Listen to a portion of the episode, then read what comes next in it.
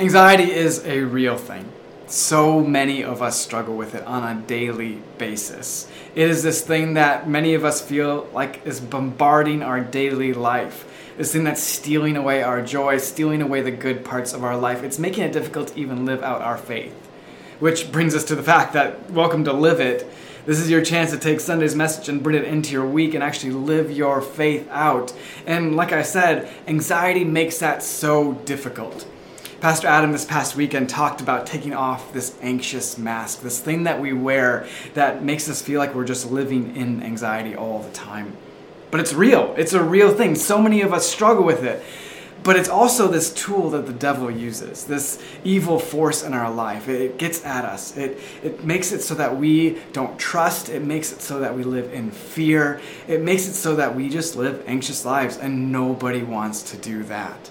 So Pastor Adam, he gave us these tools to use in thinking about how we can live out our faith in good ways and be reminded of what's true. He said that as we think about who God is, as we acknowledge who God is, that helps take away some of the power of anxiety.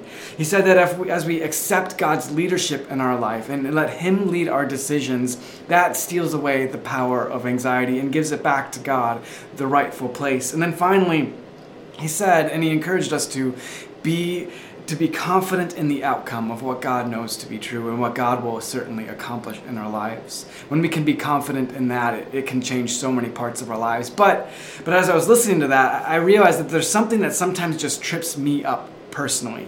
Something that keeps me from knowing that those things are true and remembering that those things are true.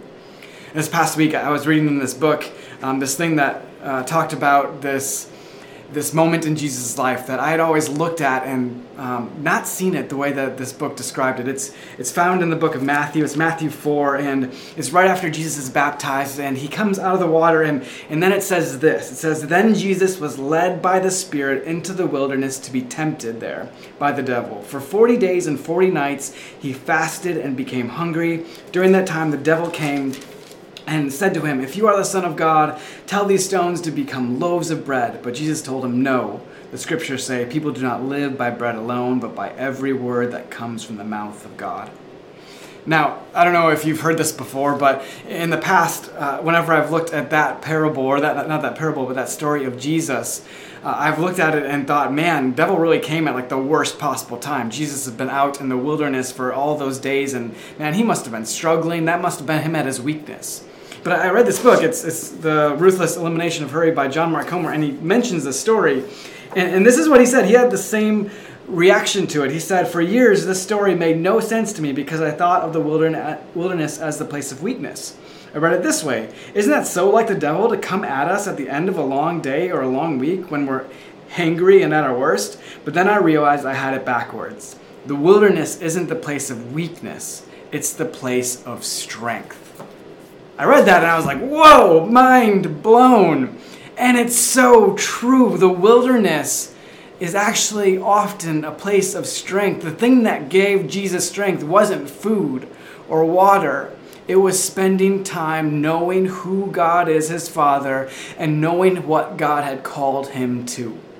And so I wonder how often as we live our lives right now, are we so distracted, so in a hurry, so overcome by what we see on social media or in the news or whatever, that these things are giving us anxiety and we have not taken the time to spend a little bit of time in the wilderness, a little bit of time in the quiet, a little bit of time away from everything to remember what's true, to remember who God is.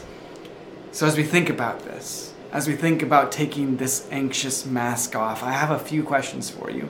A few questions to consider as you try to take that mask off. The first is this: when do you feel anxiety the most? When is it really overtaking you?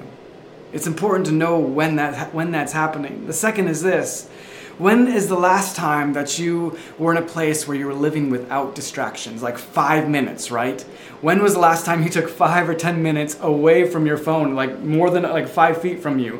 I mean, maybe that caused you anxiety when you couldn't find it. But when was the last time that you took a few minutes just to spend time knowing who God is, maybe reading your Bible, maybe praying, in a time when it was separate from everything? And what would that look like to actually have that time and be able to trust in God?